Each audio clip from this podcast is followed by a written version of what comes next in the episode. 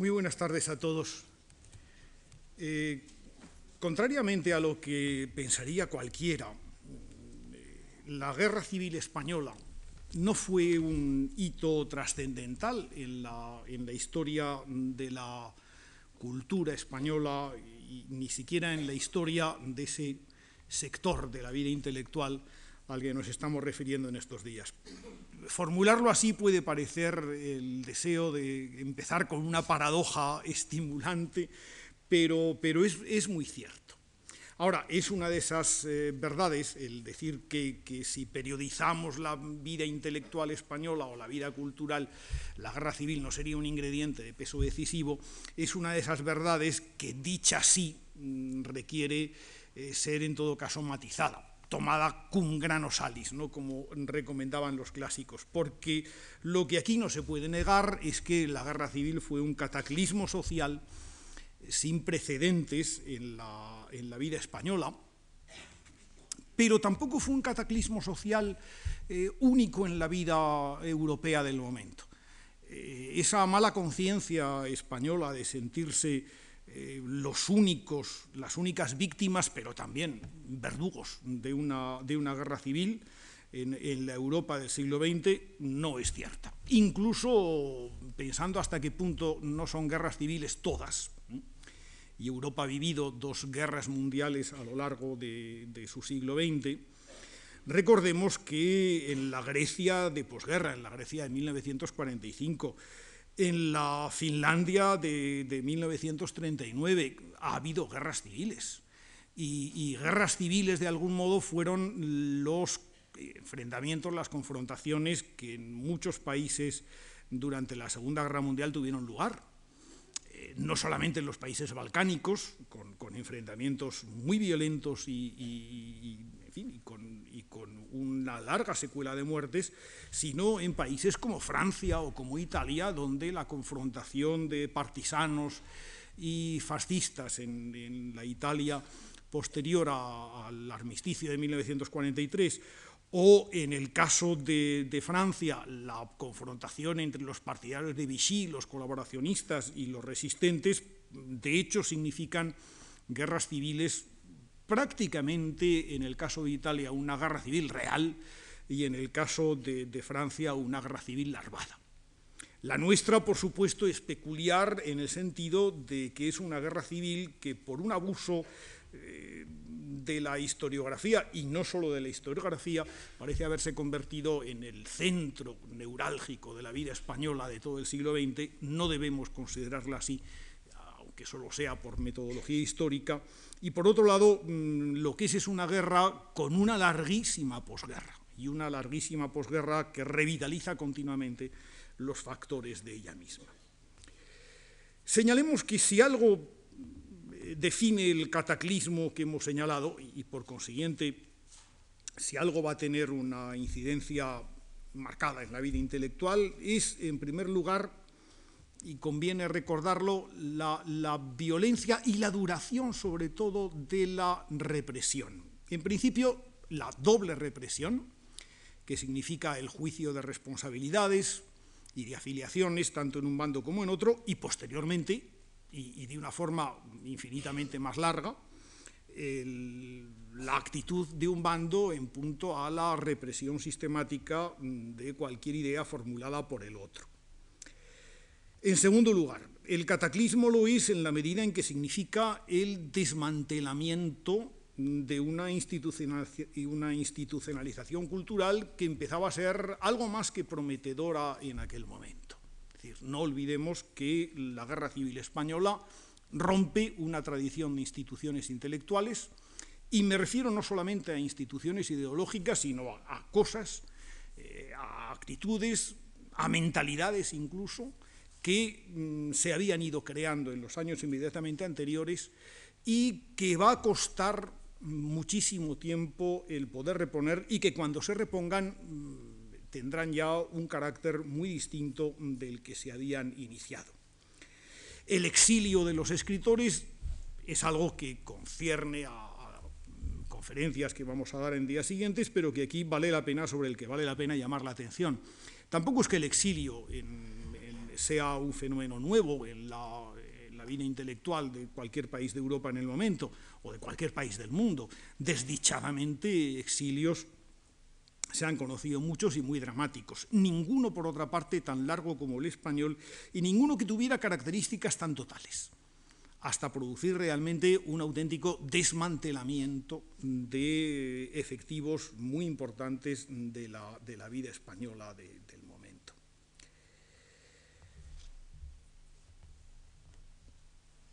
En este orden de cosas, vuelvo a decir, lo primero, por lo tanto, es considerar la guerra civil como catástrofe intelectual mucho más que como eh, llamamiento o posibilidad de desarrollar ideas nuevas al respecto. Es cierto que las muertes durante la guerra de intelectuales conocidos no fueran muchas, pero sí harto significativas. Una todavía parece gravitar sobre nosotros y sobre el recuerdo del propio personaje, la de Federico García Lorca. Fue el único de los grandes poetas de su generación que murió en estas circunstancias, pero conviene no olvidar que también José María Hinojosa un poeta menor, pero en cualquier caso importante en la historia del surrealismo español, moriría y precisamente en el bando opuesto al que, al que asesinó a, García Lorca. Eh, murieron incluso personas que, casi casi tenían la, edad, vamos, tenían, sin ir, sin ir, más allá, la edad de la jubilación y que pertenecían a aquel viejo mundo del 98. Así murió el pobre Manuel Ciges Aparicio, el hombre que había dado el testimonio más lancinante y dramático de los sucesos de principios de siglo, que era gobernador civil de Ávila, gobernador del Frente Popular, y que ya entrado en la sesentena, cuñado de Azorín, por otra parte, pues resultó eh, muerto por una de las patrullas de falangistas que recorrían las provincias castellanas en búsqueda de víctimas propiciatorias y un gobernador civil era naturalmente una víctima de primera magnitud. Pero también en Barcelona mataron a Manuel Bueno, aquel hombre responsable de haber dejado manco a Valle Inclán, eh, cuyo radicalismo inicial se había ido convirtiendo progresivamente en, una escritura cada vez más reaccionaria, pero que en cualquier caso no por ello había dejado de escribir alguna novela importante y significativa, un escritor muy olvidado que fue sacado de su casa enfermo en Barcelona y, fusilado en las tapias de un cementerio. Murieron, como es sabido, Ramiro de Maeztu y Pedro Muñoz Seca, dos escritores que el uno, por su encendida significación monárquica como director de Acción Española y el otro como eh, un permanente fustigador de de las legislaciones, de la legislación progresista de la República, había escrito sobre el divorcio, Anacleto se divorcia, o había escrito sobre las huelgas obreras, la OCA, por ejemplo. Bueno, pues eran dos casos en los que, en los que realmente el, el peligro era inminente para cualquiera de los dos, pero no por ello dejaban de tener una amplia significación. La sensación de que debieron tener las gentes de la edad de los que andamos diciendo con, respecto a la guerra, debió ser una sensación en la que el rechazo debió ser muy superior a, cualquier, otra, a cualquier otra consideración. Pensando, por ejemplo, en, estas víctimas, todas son innecesarias, pero en estas víctimas terribles, hombres y ancianos como como Ciges Aparicio, como Manuel Bueno, uno se pregunta qué podían pensar de la guerra, eh, de lo que se les venía encima a aquellas personas que habían rebasado largamente la cincuentena o la sesentena de su edad eh, y que, muchas veces se vieron en riesgo. En riesgo físico corrió Pío Baroja, como es bien sabido. riesgo físico corrió también Unamuno en su intervención tan valerosa en, en el pleno Paraninfo Salmantino el 12 de octubre de 1936. Eh, riesgo corrieron muchos, pero seguramente casi nunca fueron más allá de una sensación de, opresión que el propio Unamuno cifraría en ese libro tremendo que escribía en los últimos días de su vida y que no solamente nunca llegaría a terminar, sino que es un libro extraña y casi fatídicamente repetitivo. Me refiero al que quiso titular del resentimiento trágico de la vida y que verdaderamente es una especie de mm, terrible plegaria nihilista contra lo que estaba ocurriendo. Corpus Varga decía que, Baroja le había comentado aquello poco después de la guerra de qué mal lo hemos hecho los del 98 o qué mal hemos quedado los del 98 y en cierta medida pues, pues hay que reconocer que no le faltaba razón, pero la gente que tenía alguna menor edad, la gente de 50 años, estoy pensando en la promoción de, Ortega o de Pérez de Ayala eh, o de Marañón, tampoco estuvieron, hay que reconocerlo, a la, a la altura de las circunstancias. El caso de Ortega es un caso revelador. En 1937 había logrado eh, salir del país, vivía en aquel momento en Holanda, era un escritor español, un intelectual español reconocido en todo el mundo, y se le pidió un prólogo para la edición francesa, para la traducción francesa, que era de aparición inminente, para lo cual escribió el prólogo para franceses y, es un prólogo este para franceses donde él dice que hubiera querido construir, cito, en un ensayo de serenidad en medio de la tormenta, pero el texto tiene poco de ese ensayo de serenidad en medio de la tormenta. Es un texto cernido por, la idea del apocalipsis que está viviendo y en la cual Ortega llega a temer incluso y cito, la coleta del chino que asoma por los Urales o una sacudida del gran magma islámico, ¿no? como si todo el mundo, que distaba, por cierto, en aquellos casos de estar en situación de, de expectativa amenazadora, pues viviera el mismo cataclismo que él vivía. En aquel momento, para Ortega, la coronación de Jorge V en Inglaterra, aquella afirmación de continuidad, amparada además pues, en el, sabio protocolo de la monarquía británica, era mm, el único ejemplo de, estabilidad y de seguridad. Y, escribía en el prólogo para franceses, ese método de continuidad es el único que puede evitar en la marcha de las cosas humanas ese aspecto patológico que hace de la historia una lucha ilustre y perenne entre los paralíticos y los epilépticos. En diciembre de este año escribía el epílogo para ingleses, que es nuevamente otro texto destinado a la traducción inglesa, en este caso, de eh, La rebelión de las masas, y poco después escribía un texto sobre el pacifismo que se incorporaría también a esa misma edición y donde eh, Ortega y Gasset tiraba de las orejas a aquellos intelectuales británicos que se habían permitido eh, opinar favorablemente a la República Española, ignorando culpablemente las demasías eh, cometidas por los tribunales eh, republicanos en los primeros días de la guerra civil. Dice allí, en este texto eh, sobre el pacifismo. Mientras en Madrid los comunistas y sus afines obligaban bajo las más graves amenazas a escritores y profesores a firmar manifiestos, a hablar por radio, etc., cómodamente sentados en sus despachos o en sus clubs, exentos de toda presión, algunos de los principales escritores ingleses firmaban otro manifiesto donde se garantizaba que esos comunistas y sus afines eran los defensores de la libertad.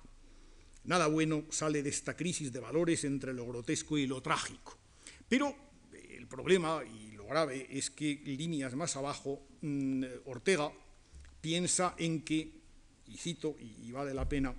meditar con despacio en el alcance de estas frases, dice, vendrá una articulación de Europa en dos formas distintas de vida pública, la forma de un nuevo liberalismo y la forma que con un nombre impropio se suele llamar totalitaria. Y los pueblos menores adoptarán figuras de transición e intermediarias. Esto salvará a Europa una vez más resultará patente que toda forma de vida ha de tener su antagonista. El totalitarismo salvará al liberalismo destiñendo sobre él, depurándolo, y gracias a ello veremos pronto un nuevo liberalismo templar los regímenes autoritarios. Ni era Ortega en este momento un buen profeta, eh, no lo olvidemos, ni esta frase dejaba de ser una amenazadora premonición de algunas de las páginas más oscuras que viviría la, vida española y europea de los momentos inmediatamente posteriores. Recuerden, esto se escribía a finales de 1937 y llegaba amenazador y terrible el año 38. De estos años conservamos, las ha editado recientemente Francisco Pérez Gutiérrez, un epistolario mm, intercambiado entre Marañón, Ortega y Gasset y Pérez de Ayala, tres de los firmantes del manifiesto eh, de intelectuales al servicio de la República, que realmente mm, se compone de, unos textos eh, extraordinariamente reveladores y que, de nuevo hay que decirlo, no hacen excesivo favor intelectual a sus firmantes. En una carta escrita desde La Haya y presumiblemente de finales del 38, según conjetura eh, Pérez Gutiérrez, Ortega, por ejemplo, ratifica su actitud de un año antes, la que señalaba en el, eh, el, artículo sobre el pacifismo y en el propio prólogo para franceses. La carta se dirige a Marañón, y, la verdad es que yo me atrevería a datarla con más seguridad que hace Pérez Gutiérrez. La carta evidentemente es posterior al verano del 38, inmediatamente posterior, porque de lo que se habla aquí, y ahora lo van a ver ustedes, es del Pacto de Múnich. Querido Marañón, le dice, ante todo felicidades. Todos los europeos tenemos que dárnoslas hoy mutuamente. Hemos vuelto a nacer. En cuanto a España, no se podía imaginar lo que le esperaba inexistente comunidad nacional en medio de una fabulosa conflagración. Bueno, es evidente que en aquel momento Pacto de Múnich, la conferencia de Múnich coincide exactamente con los días de la batalla del Ebro, era palmario que eh, la República había perdido la guerra civil, pero lo que también era palmario era que aquella suerte de eh, ofrecimiento que las potencias europeas, eh, fundamentalmente Chamberlain y Dadalier, habían hecho al canciller Hitler, ni siquiera permitía ganar algún tiempo. Se aceptaban, se daban por buenas sus anexiones en la antigua Checoslovaquia y evidentemente lo único que se hacía es envalentonar a la figura del Führer. Pero, pero, pero vean ustedes que no solamente era quien, quien veía las cosas así, eh, Ortega y Gasset. Ayala, por ejemplo, el 29 de marzo de 1939, perdón, es Marañón, en este caso Gregorio Marañón, 29 de marzo del 39, es decir, tres días antes de, del parte del cuartel general de Franco que dio final a la guerra, le escribía a Pérez de Ayala, vayan nuestras albicias por el término de la guerra maldita. Ahora hay que apechugar con el porvenir, con el ánimo fuerte y el olvido del pasado siempre presente. Ahora ya no tenemos retaguardia, no hay liberalismo ni república ni tacto de codos con los intelectuales del mundo, hay que aceptar la realidad como es. Por lo tanto, ir emigrando a los diferentes países en que se consienta vivir con relativa paz y relativo confort al extranjero, o ir a España a trabajar y a ser un espectador. La carta, en el fondo, revela mm, la conciencia de, una impotencia intelectual quienes se habían querido convertir en árbitros se veían relegados a la función de, espectadores, pero no olvidemos que unos meses antes, el 30 de diciembre del 37, eh, el mismo Marañón le escribía a Pérez de Ayala, si hubiera una victoria, no tendría yo derecho a disfrutarla por no haber creído en ella. Además, el problema militar y el político palidecen en mi espíritu atribulado de español ante la magnitud del dolor de aquellos 300.000 hombres casi todos hermanos nuestros, y que salvo unas docenas no saben por qué se les hace morir así. Naturalmente estamos ante las cartas y los momentos que, expresan una mayor dignidad humana, ya sea en esta conmiseración de la carta final del 37 o en aquella otra en la que el propio escritor reconoce la inviabilidad de cualquier proyecto intelectual eh, invalidado indudablemente por eh, haber sido superado por las circunstancias. Pero no siempre piensan así. Cuando se refieren, por ejemplo, a quienes habían sido los políticos republicanos, la actitud es tajantemente negativa. Marañón, en carta a Pérez de Ayala de 13 de febrero del 39, en el gabinete que ha formado Juan Negrín, todo en ellos, dice, es latrocinio, locura y estupidez. Han hecho hasta el final una revolución en nombre de Caco y de Caca. Ayala le contesta, cuando se diga de los desalmados mentecatos que engendraron y luego nutrieron a sus pechos nuestra gran tragedia, todo me parecerá poco. Indalecio Prieto es brutísimo, y aunque él de hazaña había creído otra cosa, no podía contar yo que la ausencia de la hormona testicular estragase hasta tal punto una buena inteligencia natural, lo cual quiere decir que personas que habían conocido y habían tratado ampliamente a, a Indalecio Prieto, sobre todo, que era muy buen amigo tanto de Ramón Pérez de Ayala como del amigo común, el, el escultor Sebastián Miranda. Sin embargo, aunque los conocían perfectamente, hacían suyos y en cartas personales eh, toda aquella mm, vieja inquina de la derecha monárquica más conservadora que mm, calificaba a Azaña de, un eh, homosexual eh, que llegaba a los grados más extremos de perversión y que encima para Mayor Inri era feo y estaba y, horrible si se contemplaban las verrugas, o que consideraba que Indalecio Prieto era un sistemático blasfemo,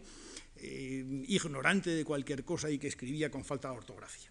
Y eran personas, vuelvo a repetir, que las conocían, como conocía, por ejemplo, Marañón al cuñado de Azaña, Cipriano Rivas Cherif, al que en una carta, mm,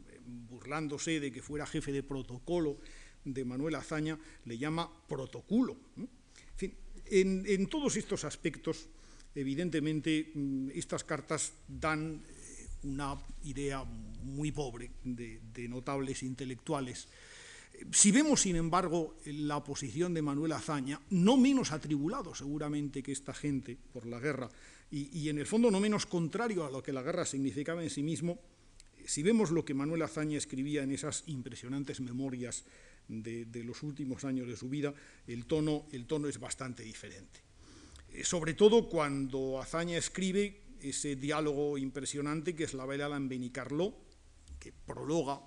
ya al final de sus días en mayo de 1939, pero que de hecho había escrito en 1937, más o menos en los días inmediatamente anteriores a los sucesos de mayo en Barcelona, es decir, al enfrentamiento del POUM, de los trotskistas y de los anarquistas, con eh, las fuerzas republicanas, con el, con el propio gobierno negrín. La velada Menicarló es un texto bien conocido por otra parte, pero que no por ello deja de ser eh, dramáticamente impresionante. Sabemos, no es difícil conjeturar quiénes son las personas reales que se esconden o los prototipos incluso que se esconden detrás de esos eh, políticos en ejercicio que, dialogan en una noche de bombardeo, acabarán todos muertos en el bombardeo final en aquel parador de turismo de Benicarló que había construido precisamente la dictadura de Primo de Rivera y que la República había mantenido. Allí están eh, Pastrana, que es un hombre lúcido, desencantado, sincero, seguramente es Indalicio Prieto, eh, un doctrinario e inflexible Barcala, que seguramente es el socialista Largo Caballero, eh, un buen burgués, pero, pero ardientemente republicano, un converso, que es eh, Marón y que seguramente se identifica con Ángel Osorio Gallardo, personajes que son prototipos, el doctor Luke, es un catedrático seguramente del, grupo de la Junta para Ampliación de Estudios, o el comandante Blanchard, que es un eh, profesional del ejército, pero con preocupaciones sociales, eh, Morales y Garcés, que son dos personajes en los cuales se duplica la personalidad y las ideas del propio Azaña. El texto es un texto escrito en, verdadero estado de gracia, si, si puede asistir ¿verdad? el estado de gracia a unas condiciones tan dramáticas como aquellas en las que se escribía y a un pensamiento tan pesimista como el que se formulan. Eh, cuando Barcala, por ejemplo, eh, dice que España está alumbrando una nueva civilización, es un hecho grandioso, Garcés le replica de inmediato que no, no es un feliz alumbramiento, que es, y cito, un parto distócico en el que nos falta el tocólogo y sobran comadronas y vecinas oficiosas o cuando hay una discusión memorable sobre la preservación o el sacrificio del patrimonio artístico nacional, o cuando Garcés eh, formula casi, casi con, dimensiones de epitafio su, única, la única posición que el pesimista puede adoptar ante la guerra, y dice, y cito, formado un Himalaya de cadáveres, cuando nada quede por quemar ni matar, si triunfamos nosotros no tendremos más libertad, ni mayor justicia, ni más riqueza, sino un poco peor y un poco menos de todo eso. Y Pastrana concluye poco después, mis pronósticos valen lo mismo para la victoria que para la derrota. Es evidente que la contemplación de, la lucidez eh, añade eh, una luz, al menos una luz agria, pero, pero de algún modo serena, a las perversiones o a las discusiones de otros intelectuales al respecto. Pero no solamente el pesimismo era lo que estaba presente en aquellos momentos. Eh, también por parte de intelectuales de edad eh, hubo un rebrote de ese pensamiento populista que venía a conjurar y a veces a ocultar las profundas tribulaciones del espíritu. Algún día habrá que leer los impresionantes textos de Antonio Machado en este sentido. Esos textos que Machado, un Machado siempre póstumo, pero Machado estaba escribiendo póstumamente desde hacía muchos años, su cansancio, su fatiga eran enormes, y aunque estos años, estos años de la guerra parecen suponer una revitalización de su pensamiento, en el fondo de lo que habla Machado es de una España posible y, de lo que habla es de una afiliación y de un deseo y de un propósito ideal que se sustenta en todo caso en una visión muy idealizada del pueblo español, hermosa por supuesto. Yo no olvidaré nunca, y es difícil olvidar ese texto, en el que, pensando en las muchas veces que la prensa franquista eh, acusaba de de sovietófilos y de antinacionales a, los, a los republicanos, Machado reflexionaba y en boca de Mairena decía, la patria es en España un sentimiento sencillamente popular del cual suelen jactarse los señoritos. En los trances más duros los señoritos la invocan y la venden, el pueblo la compra con su sangre y no la mienta siquiera. Si algún día tuvierais que tomar parte en una lucha de clases, no vaciléis en poneros del lado del pueblo, que es el lado de España, aunque las banderas populares ostenten los lemas más abstractos. El texto es precioso, es precioso y, seguramente es un texto eh, escrito sobre una esperanza más que sobre una realidad y, escrito sobre la base de, muchas falsificaciones de su sentido auténtico, pero no fue el único. Eh, eh, Juan, Ramón Jiménez también pensó en más de un momento que esa guerra civil que él no entendía y que como tal guerra no aceptaba,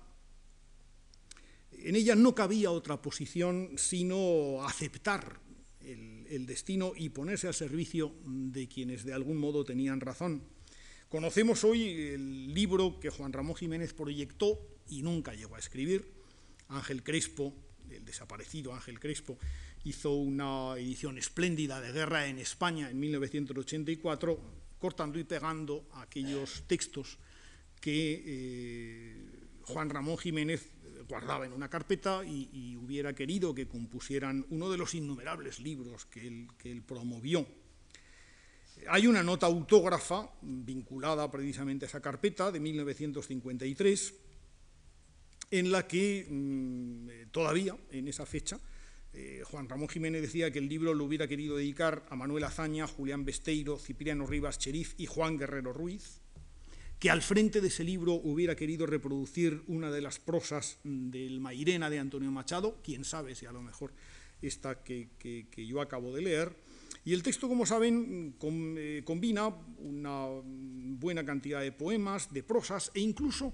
en algún momento recortes de fotografías, de recortes de prensa que Juan Ramón ha ido guardando en, su destierro. Eh, son muy reveladoras, algunas de ellas no tienen texto ninguno que las justifiquen, pero que, Juan Ramón guardara y quisiera reproducir una fotografía grande y hermosa de Dolores Ibarruri, eh, pero también una foto de, de, Franco rodeado de Molas, Aliquet, Queipo de Llano y Cabanellas, a la que sí añade una leyenda que pone debajo. Dice, los defensores de la civilización cristiana occidental, chulería y taberna, la chulapona y los bajos, coro. Pues es, me parece bastante, bastante revelador. Una de las prosas que, incluye allí eh, Juan Ramón Jiménez parece un eco de la de Machado. Si soy individualista, dice Juan Ramón, como buen andaluz y como buen español quiero ser exacto, es por comprensión de mi pueblo yo no exalte nunca lo menos popular de mi pueblo, lo que mi pueblo aprende y copia tristemente de la vulgaridad de nuestras clases altas, sino lo más sensitivo y lo más noble, lo más natural de su corazón y de su cabeza. Y hoy más que nunca, testigo palpitante de su vida y de su muerte, estoy convencido de que el pueblo es la mejor parte, la semilla más pura y la verdadera esperanza de España. Es necesario estar ciego o querer estarlo para no verlo así. Es evidente que no es el único caso y que en este orden de cosas es obligado decir que a lo largo de la guerra, cuando la vida intelectual se entenebrece, indudablemente, cuando no hay novedades, cuando la literatura se coloca, inevitablemente, porque no podía ser además de otra manera, al servicio de intereses eh, netamente propagandísticos, eh, es, sin embargo, inevitable censar que el espíritu de continuidad del talante de continuidad del espíritu inmediatamente anterior a 1936 corresponde, en fin, un tanto por ciento elevadísimo, casi casi en su totalidad, al bando republicano. Los textos que hemos leído evidentemente ratifican un populismo eh, evidente, una, imagen de España que tiene poco que ver con lo real, pero hay otras cosas que son absolutamente ciertas. Piensen ustedes que mientras que en la España nacionalista, en las universidades que habían quedado en la España nacionalista, se suspendieron las clases, que no se reanudaron prácticamente hasta 1939, la vida universitaria continuó más o menos eh, precariamente, pero continuó en la, España republicana. Eh, pensemos que fin, con mayor o menor eh, libertad, intelectuales que no eran precisamente en fin, republicanos excesivamente activos, eh, siguieron interviniendo o, teniendo su vida de funcionarios en la España republicana y que, sin embargo, la persecución de profesores universitarios simplemente por haber poseído en algún momento un carnet de la UGT o por una denuncia o por la mera sospecha de masonería, eh, fue verdaderamente encarnizada en el otro, en el otro bando. Eh, si leemos, por ejemplo, eh, los libros producidos en la España franquista y durante el periodo de guerra referentes a esa tradición intelectual de la que estamos hablando, se nos caerían los palos del sombrajo. Pero pensemos, sin ir más lejos, en el libro los intelectuales y la tragedia española de Enrique Suñer, que era el catedrático de pediatría de la Universidad de Madrid y vicesecretario de Educación y Cultura en la Junta de Burgos en 1937, un libro donde, entre otras cosas, se exige paladinamente, expresamente, el fusilamiento y la eliminación física de bastantes de los intelectuales españoles del momento. En términos muy parecidos y con además una clara fijación en las huellas de la institución libre de enseñanza, se expresa el catedrático Joaquín de Entrambasaguas, catedrático de literatura española en la Universidad de Murcia en los años anteriores, en un folleto Pérdida de la Universidad Española, publicado en 1938. Eh, un ciclo de conferencias dictado a principios del año 38, finales del 37, y, escrito además en el periódico local El Noticiero de Zaragoza por un grupo de, catedráticos, no solamente zaragozanos y de toda España, dio origen a un libro bien conocido, normalmente más citado por su título que por su contenido, que, pero es que el título en sí es una perla, Una poderosa fuerza secreta, dos puntos, la institución libre de enseñanza. el encarnizamiento fue verdaderamente dramático, e incluso entre los textos que he suministrado a los eh, participantes del seminario que precede a estas conferencias he exhumado las páginas de aquel discurso a los universitarios españoles que Juan José López Ibor, un joven, publicó en 1938 y donde López Ibor eh, arremete contra la propia noción de intelectual pidiendo un intelectual comprometido y un cambio radical en la Universidad Española. Lo curioso es que eh, López Ibor publica ese texto todavía acompañado de otros textos universitarios en 1954. Considera que es un texto que puede ser reimpreso como lo fue en la eh, Biblioteca del Pensamiento actual, actual y el texto era de 1938 de Editorial Rialp. Pero claro, donde hace compañía, por otra parte, pues a textos eh, de Henri Massis, de, de Jorge Vigón, es decir, de intelectuales estrechamente vinculados, en algún caso a Acción Francés y en otros casos a su equivalente español, Acción Española. Pero decía que del gobierno republicano sí que se identifica con esa tradición intelectual. No es posiblemente la única dimensión que lo distingue, pero este ejercicio del, poder cultural eh, lo, redime en parte de otras, de otras ausencias. Eh, el gobierno republicano, por iniciativa y con el control, por otra parte, del quinto regimiento, que era el regimiento organizado por el Partido Comunista, fue el que organizó la evacuación de artistas y científicos que en pleno asedio de Madrid, en noviembre de 1936, decidió la Junta de Defensa de la capital. Muchos intelectuales notables fueron llevados a Valencia y ahí estuvieron, pues aparte de Antonio Machado, como he sabido, el pintor Gutiérrez Solana, los escultores Victorio Macho y José Capuz, eh, el crítico de arte Ricardo Gutiérrez Abascal, firmaba Juan de la Encina, Juan José Domenchina, eh, José Moreno Villa, el director de orquesta Bartolomé Pérez Casas, entre otros muchos. Eh, aquellos intelectuales fueron asentados en Valencia y, de ello surgió una revista que yo creo que es única en, los anales de, la, de la publicística internacional. Es una revista que se titula Madrid, Cuadernos de la Casa de la Cultura, que entre febrero-marzo del 37 y, mayo del 38 llegó a publicar tres números misceláneos muy amplios, todos cuidados por, por Enrique Díez Canedo, que era uno de los intelectuales evacuados, y en la que, digo que los números son misceláneos, hay de todo, desde resúmenes de divulgación de carácter científico, eh, hasta eh, litografías, por ejemplo, grabados, mejor dicho, que ha estado preparando sobre los, bombardeos de Madrid José Gutiérrez Solana, eh, artículos de divulgación, es decir, todo tipo de, publicaciones las que cabrían en, cualquier revista científica del momento y, que ven la luz en estos años trágicos y en unas circunstancias en las que en fin, el reposo de los laboratorios o de la mesa del, despacho doméstico parecen estar tan lejanos.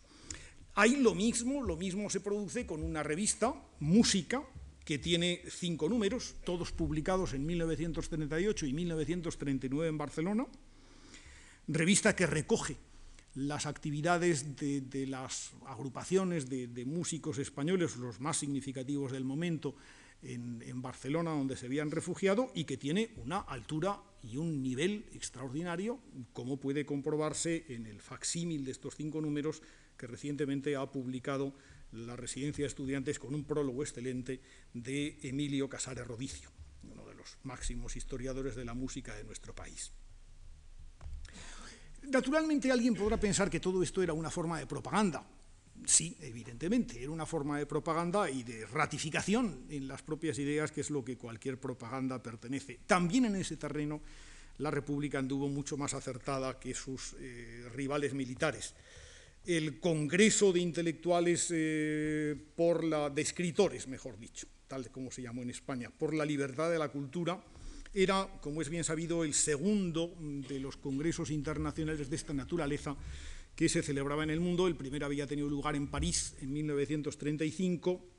el segundo había sido solicitado para Madrid, pero las circunstancias del asedio hicieron que fuera a Valencia, aunque se celebraron sendas sesiones en el Madrid asediado y en Barcelona. El Congreso es una actividad importante porque escenificó, planteó aquella adhesión internacional de muchos intelectuales internacionales de todo el mundo a la República Española. No vino Andrés Gide, que se tenía eh, por parte de los comunistas una encerrona que efectivamente se produjo aún en absencia, eh, con motivo de su reciente libro eh, Congo, eh, pero estuvieron Tristan Tzara, el británico Stephen Spender, Ilya Ehrenburg, el ruso Alexis Tolstoy, el norteamericano Malcolm Cobley, eh, los hispanoamericanos Pablo Neruda, Vicente Huidobro, Alejo Carpentier, Octavio Paz, jovencísimo todavía, César Vallejo, en fin, la lista de, adherentes, de participantes es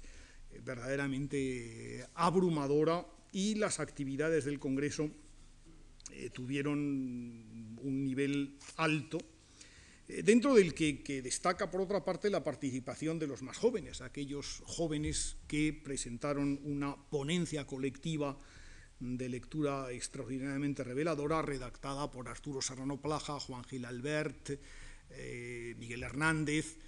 redactores o, por lo menos firmantes de aquella ponencia, de aquella ponencia colectiva, Antonio Sánchez Barbudo, etcétera, el pequeño grupito valenciano que fue el impulsor y el redactor en gran medida de la importante revista Hora de España.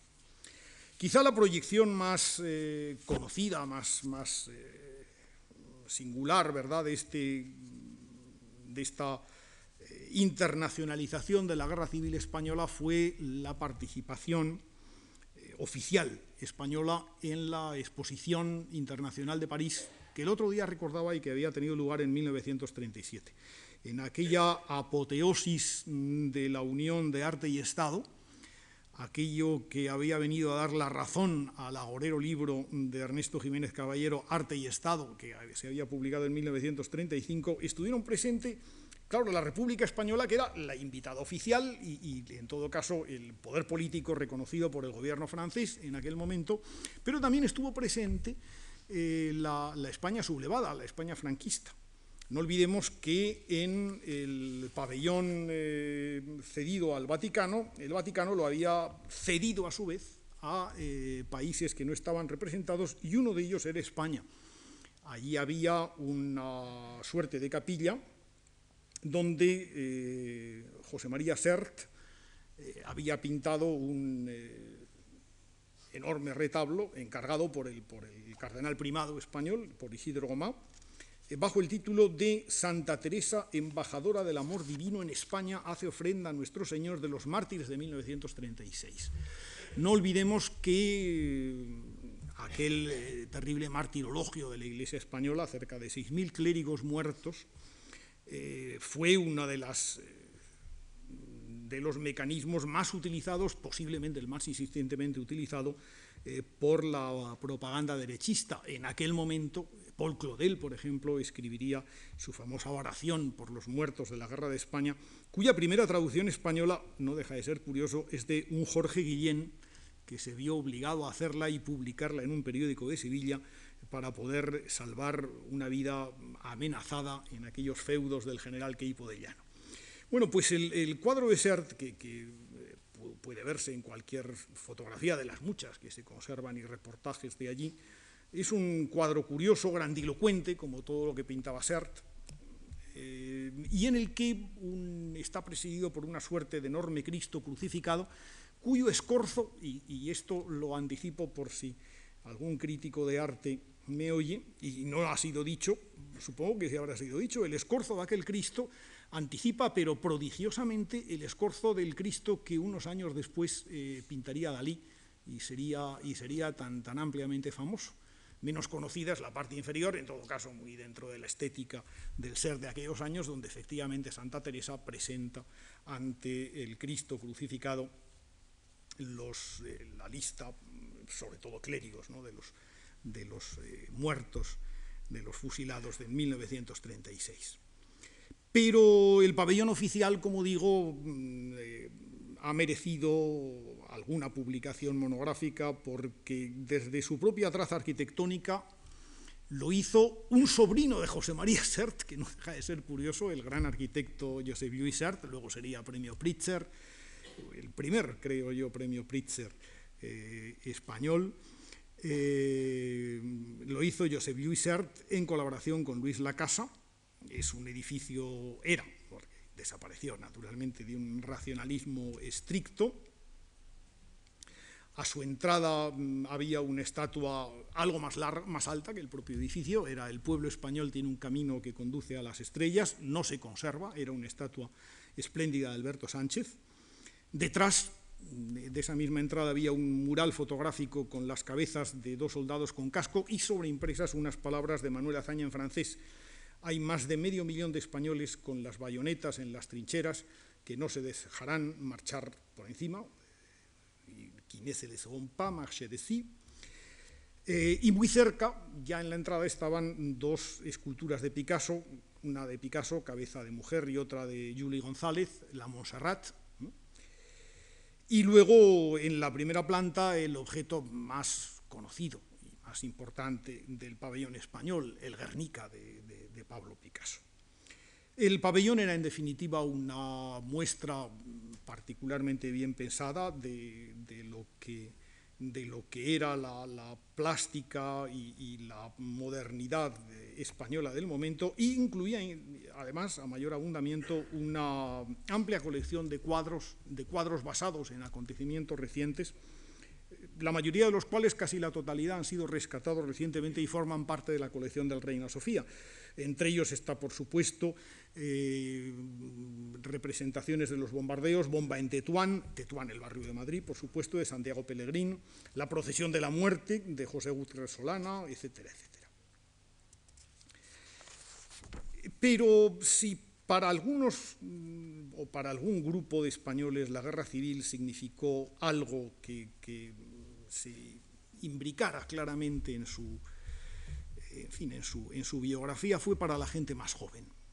eh, hemos señalado hasta aquí prácticamente las decisiones que, tomaron y, las actitudes eh, que, adoptaron gentes mayores en edad. Pero al evocar la ponencia colectiva, la propia redacción de la revista Hora de España en buena parte,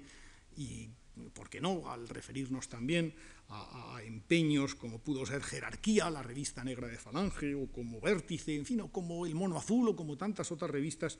es indiscutible que ese término que se acuñaría mucho tiempo después de Generación del 36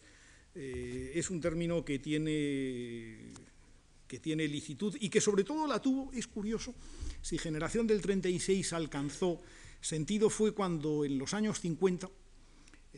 hubo una seria reflexión sobre ese pasado y en gran medida un descolgarse de ese mismo pasado.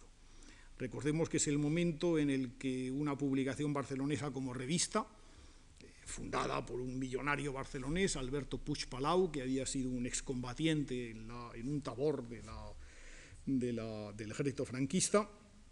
eh, pero juntamente con él personas como Dionisio Ridruejo, muy particularmente, Aranguren, etcétera, es decir, personas que habían vivido los entusiasmos de los años 30, desembarcaron de ellos y decidieron reflexionar sobre el destino que les había llevado en un momento determinado a, adoptar otra actitud. Bueno, pues estas personas son las que durante la guerra civil eh, estuvieron, decía hace un momento, en una revista como, como Hora de España, o en una revista como podría ser eh, Jerarquía, en unos lados o en un lado buscando más armas ideológicas para el combate, pero también a veces, y más a menudo de lo que parece, eh, preparando un porvenir que no se avecinaba fácil. Eh, cuando uno lee, por ejemplo, el propósito editorial de Hora de España,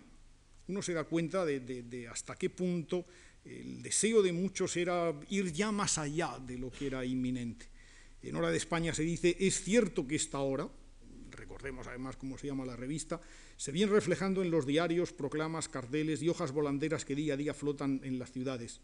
Pero todas estas publicaciones son en cierto modo artículos de primera necesidad, platos fuertes que se expresan en tonos agudos y gestos crispados. Y es forzoso que tras ellos vengan otras publicaciones de otro tono y otro gesto. En fin, ese mundo que, durante unos años se centraría en una palabra mm, que yo el otro día les decía que hay una palabra que vino, y desgraciadamente, de la Primera Guerra Mundial, y consagró el culto a, la muerte heroica mm, culpable de tantas otras muertes, que decía que fue la, la, adopción de la palabra caído para designar precisamente al muerto con causa, como si la muerte violenta pudiera alguna vez justificarse por la causa. Bueno, pues si la palabra caído en todas las lenguas eh, empezó a ser el testimonio de mm, la fe que ataba a los vivos, a los muertos, otra palabra que surge también o que se afianza en la camaradería de las trincheras, pero que sobre todo mm, cobra una intensificación política en los años posteriores a la guerra, designa también eh, mucho de lo que encandiló a esta juventud eh, de los años de la guerra civil. Es la palabra camarada,